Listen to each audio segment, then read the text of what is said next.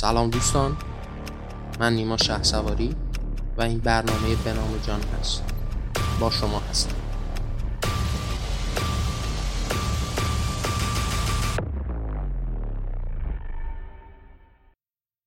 این قسمت سیزدهم برنامه به نام جان هست و ما قرار توی این قسمت درباره تقیان با هم صحبت کنیم. ممنون که همراه هم هست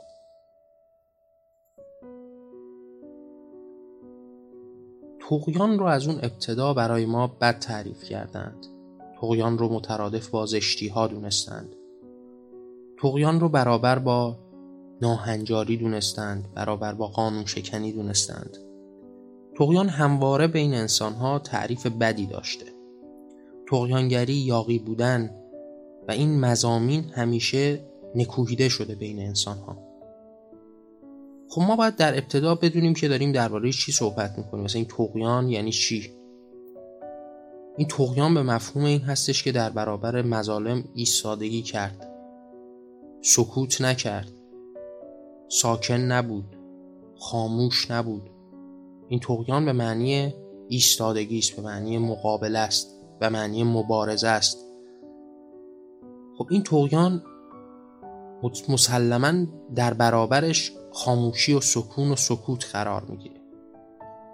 این سرخم کردن در برابر نظم قرار می‌گیره. و فرهنگ غالب سعی همیشه داشته که این رو تو بین انسان ها جا بندازه. اینکه فرمان بردار باشند اینکه طاعتگر باشند اینکه یاقی نباشند.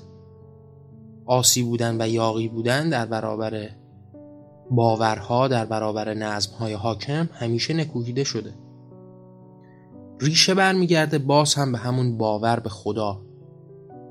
یک ایده ای در طول سالیان دراز بین انسانها جا افتاده یک فرماندهی رو در اون بالا قرار داده. اون فرمانده نیاز به فرمان بردار داشته. و قاعدتا یاقیگری و تقیان رو در برابر خودش می‌دیده. اون تخت قدرتی که برای خودش ساخته بوده تنها عامل محرکی که می‌تونسته از بین ببرتش مسلما اون تقیان بوده. خب این نسل به نسل گذشته و حالا انسان جای خودش رو با خدا عوض کرده. حالا انسان هایی هستن که در جایگاه خدا میشینن و باز هم برای پیش بردن این نظم قالب و حاکم نیاز به یه سری مغلوب و فرمان بردار دارن.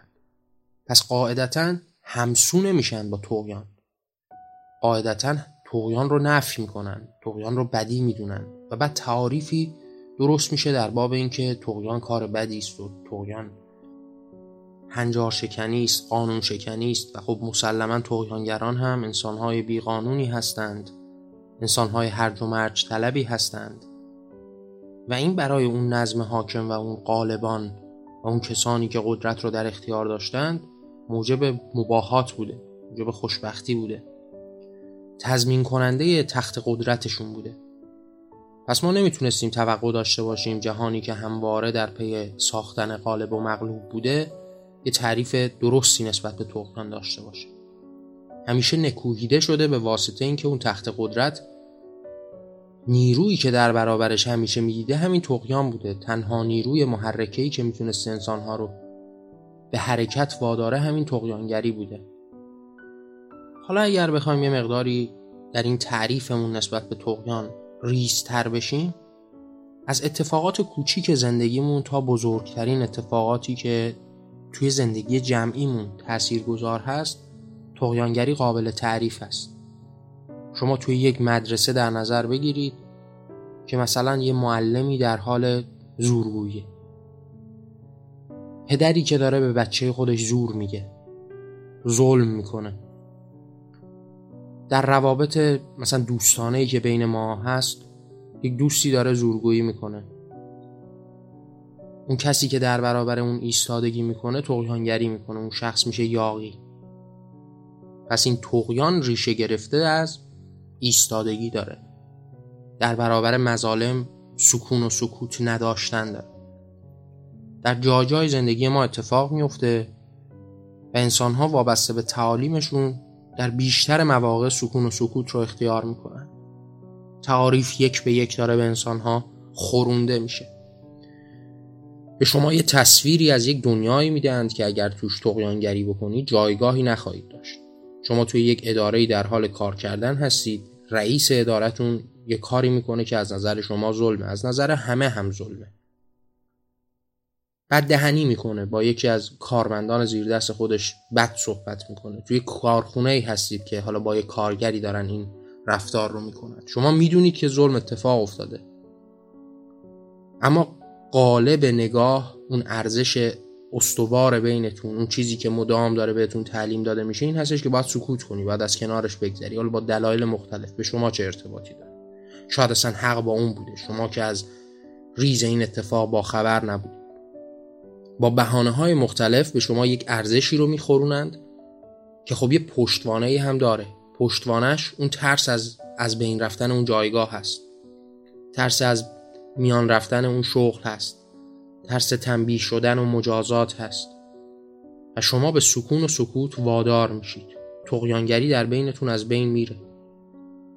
این روح تقیانگری از همون ابتدا باید شکل بگیره دیگه. ولی توی قالب انسان ها این اتفاق نمیفته یعنی غالبا تعلیم دیدند که تقیانگر نباشند. سکون کنند سکوت کنند.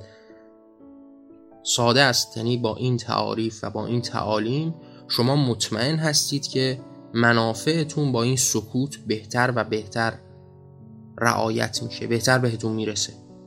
اگر قرار بر تقیانگری بکنید اگر قرار باشه که با تقیانگری کارتون رو به پیش ببرید احتمال هر نوع مجازات و بدبختی در برابرتون هست. مثال های ریز و درشت بسیاری رو براتون قطار می‌کنند. یعنی از اون ابتدای امر از اون بچگی شما دارید می‌بینید. بچه‌ای که در برابر پدرش ایستادگی می‌کنه پدری که داره ظلم می‌کنه زور میگه و بچهش در برابرش ایستادگی می‌کنه تنبیه میشه. کتک می‌خوره توی مدرسه اگر به بچه‌ای دارن ظلم می‌کنن اگر معلمی داره کار خطایی انجام میده ظلمی رو به دیگران روا میداره اون بچه اگر ایستادگی بکنه تقیانگری بکنه پرسشگری بکنه بلا فاصله معاخذه میشه از مدرسه اخراج میشه و هزار مصیبت براش اتفاق میفته. خب این در آگاه و خداگاه و ناخداگاه شما این تعلیم رو بهتون داره میخورونه که در آینده در برابر تمام مسائل همینقدر خاموش باشید. یعنی اگر ما توی یک شرایط دهشتناکی مثل شرایط ایران قرار می‌گیریم همه سکون و سکوت رو اختیار می‌کنند. نهایت اون تقیانگری پچ پچ است که بینمون رد و بدل میشه. حاضر به از جان گذشتگی و شجاعت توی این راه نداریم چون اینجوری تعلیم ندیدیم. شما انسانهایی رو در نظر بگیرید که اگر در مدرسه معلمی ظلم کرد خب اون بچه تشویق می‌شد. به عنوان یک قهرمان بهش نگاه می‌شد. خب این باعث رشد کردن این حس تقیانگری بین همه می‌شد.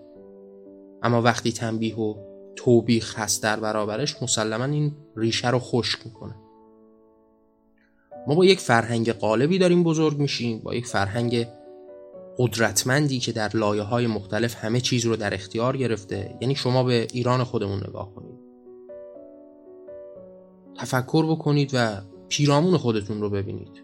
ما یه قدرت قالبه فکری داریم. اسلام. و شیعیگری. خب این اسلام و شیعیگری قدرت رو به دست گرفته.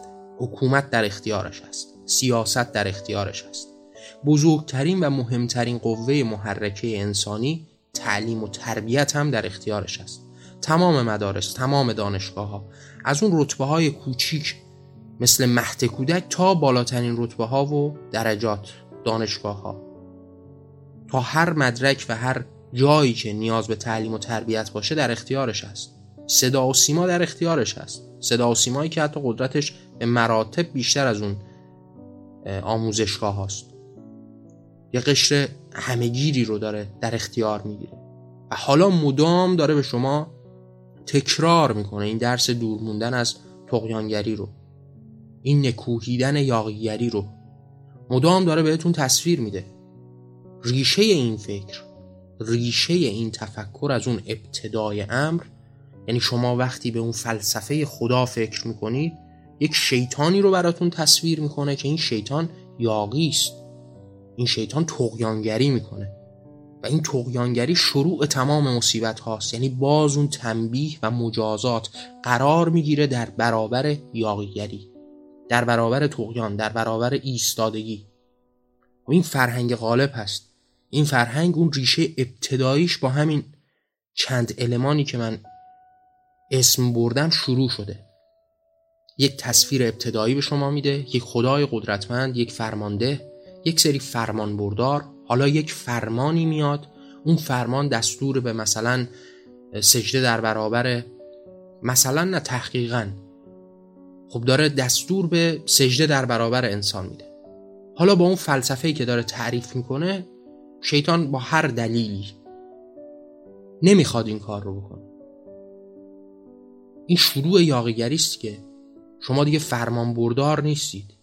شروع توقیان شیطان مساویس با تنبیه و توبیخ هم برای شیطان و بعدها برای انسان. هر نوع نافرمانی مساویس با تنبیه و توبیخ. اون داستان همیشگی و تکراری سیب سرخ حوا رو همه شنیدیم خب اون هم یک راستایش در همین در همین پروروندن این فرمان برداری و از بین بردن یاغیگری و توغیان پس شما وقتی با یک با یه همچین تفکری روبرو هستید که ریشه ابتدایی و اصلی خودش رو از این سکون و سکوت می‌گیره از این فرمان برداری می‌گیره از این تعلیم انسانها به مغلوبان به فرمان برداران به بردگان به بندگان داره از یه همچین تفکری نیرو و قدرت می‌گیره بعد حالا میاد در کنارش قدرت سیاسی همه قدرت های موجود در یک زندگی اجتماعی رو به دست می‌گیره. تعلیم و تربیت رو به دست می‌گیره. تمام آموزش پرورش در اختیارش هست تا همون تفکر خودش رو به مردم بقبولونه صدا و سیما در اختیارش هست. تمام اسباب و وسایلی که در راه استفاده کردن برای تربیت انسان هاست. فرهنگ، هنر، سینما، تلویزیون همه چیز در اختیارش هست. و این فرهنگ رو بهش دامن می‌زنه. حالا شما نمی‌تونید توقع باز داشته باشید از انسانها که انسانها یاغیگر و تقیانگر باشن. این فرهنگ رسوخ پیدا می‌کنه. اون پدری اون مادری که این فرهنگ رو گرفته و آزمون و خطا شده و آموزش دیده در این راه به بچهش هم منتقل می‌کنه. حالا هر کدوم از اینها به یک درصدی روی اون بچه تأثیر می‌ذارند و در نهایت ازش یک فرمانبردار رو می‌سازند که خیلی ساده از شما در کنارتون هزاران اتفاق رو می‌بینید. مثلا به عنوان مثال شما میرید توی خیابون و خیابون اعتراضاتی شکل گرفته. همه دارن شعار سر میدن. این اتفاق برای خود من به صورت شخصی افتاده. توی همون سال 88 بود. خب مردم ریخته بودن تو خیابون و داشتن اعتراض می‌کرد شما مواجه می‌شدید با یک مردمی که این فرمان برداری رو از بین برده بودند. اومده بودن توی خیابون برای اعتراض. اما نکته جالب قضیه اینجا بود که اگر یکی از اون مزدورهای جمهوری اسلامی به سمت شما می اومد و می‌خواست شما را از اون جماعت با تعداد بیشماری بکشه بیرون و کتک بزنه و باعث ترس دیگران بشه جماعت این روحیه تقیانگری رو در خودش نداشت. در سکوت نگاه می‌کرد چون همیشه قدرت برتری رو براش تصویر کرده بودن در سکوت می ایستاد تا اون یک نفر رو بکشن بیرون کتک بزنند و بعد رهاش بکنن. این اتفاق عینا برای خود من افتاد. یعنی من توی اون دوران و سال 88 زمانی که توی مشهد بودم سال 88 مشهد سمت پارک ملت شلوغ شده بود. حالا اونهایی که توی مشهد زندگی کردن می‌دونن اون منطقه رو می‌شناسن.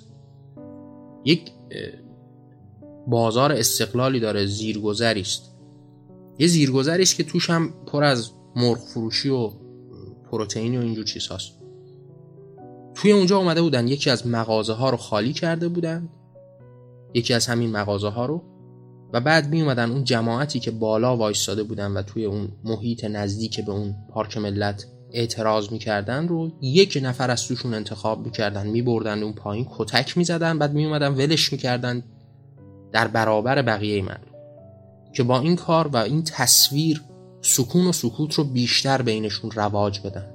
مردم ساکتتر بشن. مردم از اون تقیان و اون یاقیگری دور بشن. حتی این توی اون سال 88 ادامه پیدا کرد. یعنی شما اگر به اون سال برگردید اون اخبار و اون اتفاقات رو دنبال بکنید حتما خاطرتون هست یا حتی اگر خاطرتون هم نباشه یا تو اون دوران نبوده باشین اخبار رو حتما دنبال کردید یا می‌تونید الان هم دنبال بکنید. اون سال خیلی بیپروا جمهوری اسلامی اومد درباره تجاوز جنسی به مردها توی زندانهای کهریزک صحبت کرد. دلیل یه همچین کاری چی بود؟ بجز ترسوندن مردم به جز دور کردن مردم از اون حس تقیان و یاقیگری یعنی باز با همون المان تنبیه و توبیخ. شما یه زشتی دارید اسمش تقیانگری است یاقیگری است پرسشگری است ایستادگی است یک نکته مثبت دارید یک سفیدی یک سیاهی. همه باورها همینجوریست. یه نقطه سفید داره یک نقطه سیاه داره. نقطه سفیدی که داره تصویر می‌کنه اون باور اسلامی و باور جمهوری اسلامی به شما یک تصویری میده از این نکته مهم که بله سکون و سکوت فرمانبرداری زیبایی است سپیدی است خداست. حالا همون باوری است که ما داریم ترویجش میدیم. تقیانگری بدی است حالا در برابر این تقیانگری یک مجازاتی رو خواهید داشت. و بعد اون مجازات به شنیترین و وحشیانه ترین شکل ممکنه برای اینکه تو شما حس بازدارندگی رو به وجود بیاره و شما هی دورتر بشید. حالا ما توی یه همچین شرایطی از بچگی بزرگ شدیم. یه همچین چیزهایی رو دیدیم همواره هم در پی گسترش دادنش هستن. هر روز دارن قدرتمندتر می‌کنن این احساس رو در بین مردم که مردم دورتر و دورتر از این حس یاقیگری و تقیان میشن. با یه همچین فرهنگ غالب با یه همچین قدرت سلطه‌ای که همه چیز رو در اختیار گرفته خیلی سخت میشه مبارزه کرد. چون وجودی نداره یعنی اون تقیانگری بین مردم وجودیتی نداره. یعنی باید دوباره در بینشون با اون اسباب و ابزار کوچکی که در اختیار بقیه هست. اون جماعتی که دل به تغییر داده دل به بهتر شدن اوضاع داده که قدرتی نداره. نه آموزش پرورشی در اختیارش هست که بتونه کاری بکنه. نه صدا و سیما در اختیارش هست. نه فرهنگ غالب در اختیارش هست که مثلا از طریق هنر بتونه صحبتش رو برسونه. سینماها در اختیار جمهوری اسلامی است نمی‌دونم کتاب ها در اختیار جمهوری اسلامی است. همه چیز موسیقی در اختیار جمهوری اسلامی است. همه اسباب هنر در اختیار جمهوری اسلامی. حالا شما بدون ابزار باید در بین مردم یه فرهنگ تازه‌ای رو بکارید یک انقلاب فکری رو به وجود بیارید که انسانها دوباره از نو نگاه بکنن به این تقیان دوباره نگاه بکنن. حس یاقیگری رو پاس بدارن. یه تعریف دوباره باشه که شما تقیان رو مترادف با ناهنجاری و بیقانونی ندونید. به دنبال قانونی که خودتون بهش اعتقاد دارید رو ما می‌خوایم تصویر بکنیم دیگه. یعنی اون دورانی که مردم در زمان مشروطه ایرانی ها می اومدن توی خیابون فریاد اولشون قانون بود قانون طلبی بود. اما از طریق تقیان می‌خواستن بهش برسن دیگه. یعنی می‌خواستن تقیان بکنند تا بعد از گذشت و درون این تقیان به یک نظام قانونمند برسند. یه قانونی رو که از دل خودشون اومده بود بیرون رو جاری و ساری کنن. پس یعنی برای شروع ما نیاز به تقیانگری داریم. به هر نوع از نگاه هایی که نگاه می‌کنیم به همه اتفاقات پیرامون جهانمون که نگاه می‌کنیم اون نقطه اولیه و اون جرقه ابتدایی با توقیان به وجود میاد. از توقیان هیچ ارتباطی با بیقانونی نداره. توقیان میشه گاهی برای به وجود آوردن قانون ازش استفاده بشه. با تمام تعاریفی که تا اینجا ازش صحبت کردیم خب قاعدتا ما کار خیلی سختی رو پیش رو داریم. یعنی بدون هیچ قدرتی بدون هیچ نیرویی برای تغییر دادن باید همه چیز رو تغییر داد و از نو ساخت. انسان باید از نو پدیدار بشه که به تقیان احترام بذاره یعنی تقیان رو محترم بشمره تقیانی که به معنای ایستادگی است. ایستادگی با تمام مظالم در پیش رو. در جای جای زندگی یعنی اصلا نیازی نیستش که موضوع مورد بحث یه موضوع خاصی باشه یعنی در باب مسائل اجتماعی باشه نه. قرار هست این حس تخیانگری بین انسان ها انقدر قدرتمند باشه که در باب مسائل کوچیک و بزرگ بهش اتکا بکنند. یعنی کودکانی باید بار بیان که اگر پدرشون بهشون زور گفت بهشون ظلم کرد در برابرش تقیان کنند. اگر معلم مدرسه این کار رو کرد یک جماعت بزرگی از بچه ها باشند که تقیانگری بکنن. در بین بعضی ها این وجود داره این حس تقیان. باز هم به واسطه تعالیمی که دیدن. یعنی شما در دنیایی زندگی می‌کنید که تعالیم ریز و درشت در حال اصابت کردن با شماست. ما یه مغزی داریم که دائما در حال گرفتن این تعالیم هست. اما این تعالیم رو بعضی حالا یک جوری تصویر می‌کنن و تصور می‌کنن که تعالیم خلاصه شده در مثلا به عنوان مثال مدرسه است که میرید کتاب است که می‌خونید. نه. موضوع این هستش که این تعالیم اشکال مختلفی داره. ما وقتی از تعلیم داریم صحبت می‌کنیم به صورت مشخص در باب مثلا آموزش و پرورش صحبت نمی‌کنیم. ما داریم در باب موضوعی صحبت می‌کنیم که می‌تونه یک انسان با نگاه کردن به زندگی مثلا یک حیوان هم یه تعلیمی ببینه.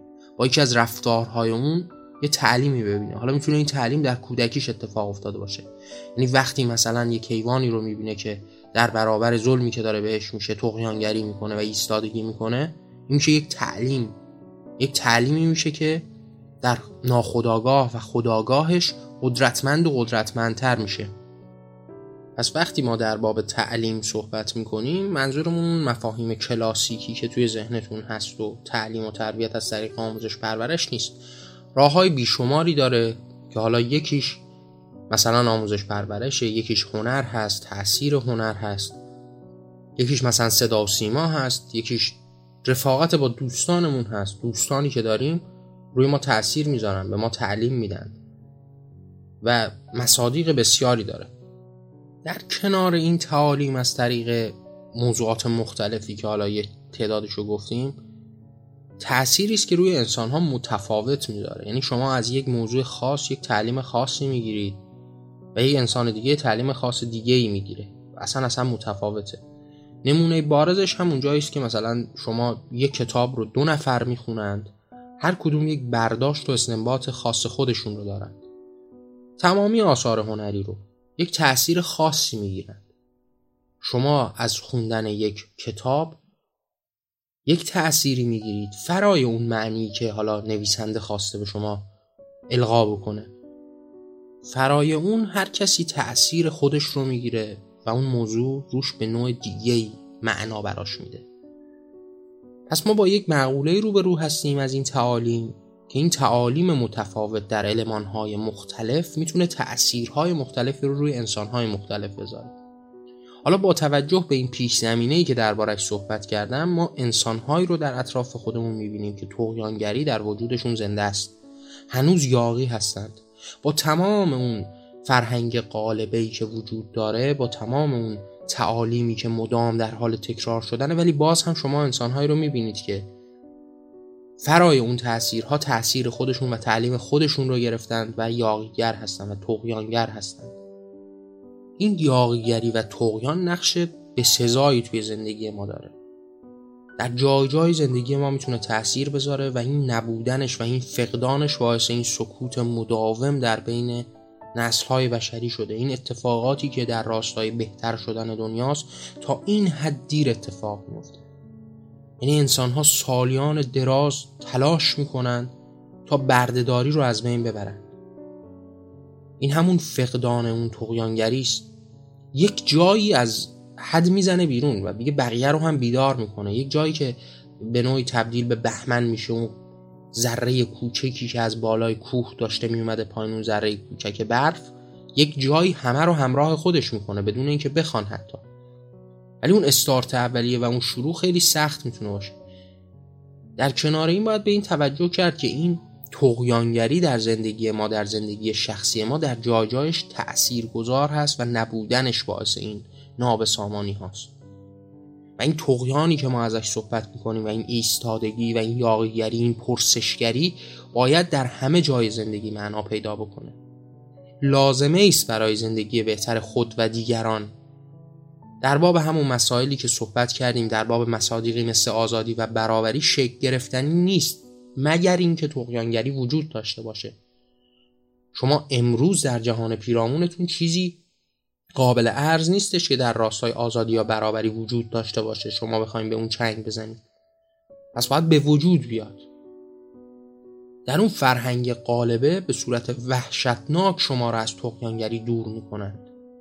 مثلا نگاه کنید به این مبحث مثلا دعا کردن مبحث انتظار ظهور داشتند موضوعاتی از این دست به صورت وحشتناک داره شما رو دور می‌کنه. مدام داره دورتر می‌کنه از ایستادگی و تقیان اصلا این تعالیم مرحله به مرحله برای سکون و سکوت هست. شما اگر به جهان پیرامونتون هم نگاه بکنید حکومت های دنیا رو ببینید طرز تفکراتی که حتی بعد از ادیان به وجود اومدند. حتی در راستای مخالفت با ادیان هم به وجود اومدند از این دستاویز مشخص ادیان همیشه استفاده کردند.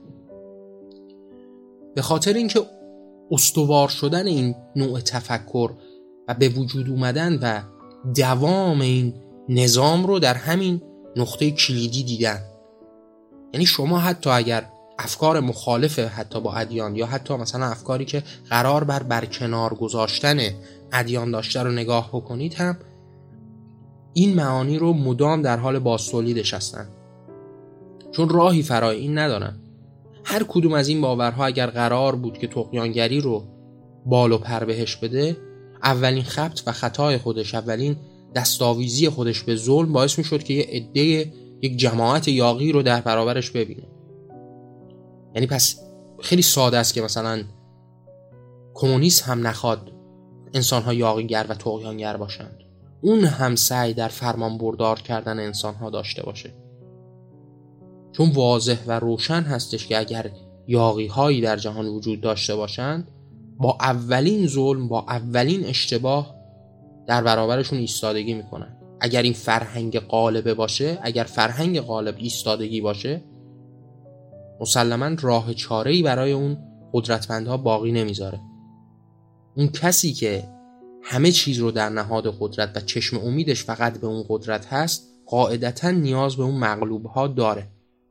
و این فرهنگ قالبه است که دائما در حال باستولید در اشکال مختلف در ادیان مختلف در قدرت های مختلف هست.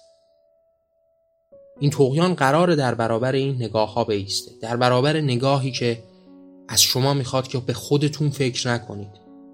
از شما می‌خواد که در انتظار یک ناجی باشید در انتظار یک مهدی موعود باشید در انتظار در انتظار باشید و دعا بکنید که خدا کارهاتون رو درست بکنه. این قرار در برابر این بیسته. قراره که به شما این رو بفهمونه که شما تمام قدرت نزد خودتونه. اگر اتفاقی قراره بیفته فقط از طریق خودتون خواهد افتاد. اگر ظلمی در حال شکل گرفتن هست فقط شما می‌تونید در برابرش ایستادگی بکنید. خب قاعدتا این تقیان راهگشاست در همه جای زندگی ما. این تغییر و این ایمانی که ما باید داشته باشیم در راه تغییر بزرگترین المان کمک کننده بهش همین تقیان هست. هیچ راه دیگه‌ای در برابر ما نیست مگر ایمان داشتن به تقیان به یاغیگری پرسشگر بودن شک کردن. یعنی عناوی نیست که باید پرورونده بشه. در برابر اون نظام قالبه در برابر تمام تعاریفی که تا امروز شنیدیم تمام تعالیمی که تا امروز شنیدیم و قراره که تغییر بدیم. تویان قاعدتا تنها راهگشا است امروز اگر توی کشور ما شرایط وحشتناک است اگر یه سیل بیشماری در خاموشی هستند اون اکثریت خاموش اون اکثریت خاکستری اون کسانی که هیچ واکنشی نسبت به موضوعات پیرامون خودشون ندارند یک عدهشون به دلیل انتفاع این کار رو اتخاب کردند. یه عدهشون دارن سود می‌برند از مثلا وجود جمهوری اسلامی ثروتمندتر میشن.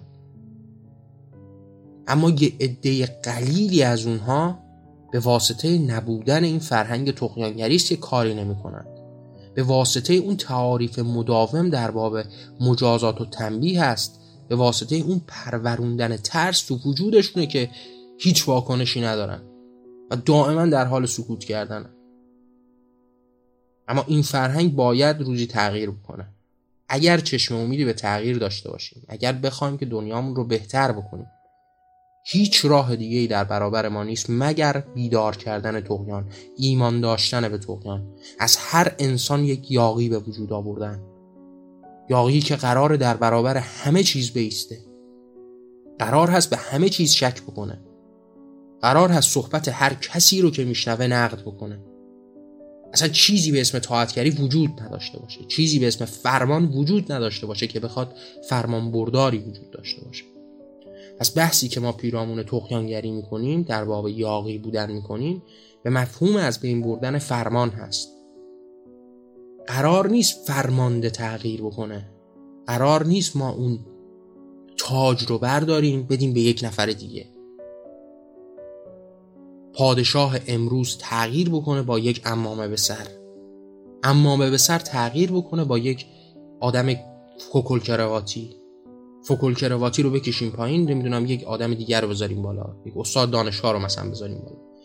قرار هستش که هیچ فرمانی وجود نداشته باشه. کسی اون بالا قرار نداشته باشه. و روحیه توقیانگر هیچ وقت قادر به حزم این موضوع نیست که کسی فرمانده بهش باشه. شما کدوم یاقی رو می‌تونید سراغ داشته باشید که در برابر این موضوعات ایستادگی نکنه و قبول بکنه که کسی بهش فرمان بده. وقتی صحبت از این می‌کنیم که این فرهنگ قالب دائما در حال باز تولید این فکر مسموم هست شما به جهان پیرامونتون نگاه بکنید به ارتش های جهان نگاه بکنید به قاعده سربازی رفتن نگاه بکنید. این قاعده در حال باز تولید برده است. داره برده به جهان میده. داره میگه فرمانی که می‌رسه قابل فکر کردن نیست. قابل شک کردن و انتقاد کردن نیست. شما فقط و فقط فرمان بردار هستید. فرماندهی در اون بالا قرار داره. هر امری که از طرف اون بیاد شما باید انجام بدید. این فکر بیمار مدام در حال رسوخ کردن در جای جای زندگی ماست. از همه کس برای شما فرمانده به وجود میارن از همه کس یک بزرگ تصویر می‌کنند چون ریشه یک ریشه یکسان هست. یعنی ریشه همون ریشه است که از اون ابتدای امر به شما یک خدایی رو تصویر براتون کردن. یک خدایی در اون نکته ابتدایی در اون نقطه اولیه وجود داشته. امروز اگر در باب خدا بخواید صحبت بکنید هر کسی با هر نوع تفکری در برابر این انتقاد از خدا می‌خواد ایستادگی بکنه. یک عده‌ای که حالا بی خدا هستند و آتئیست هستند و به وجود خدا اعتقاد ندارند خب اینها موضوعشون جداست.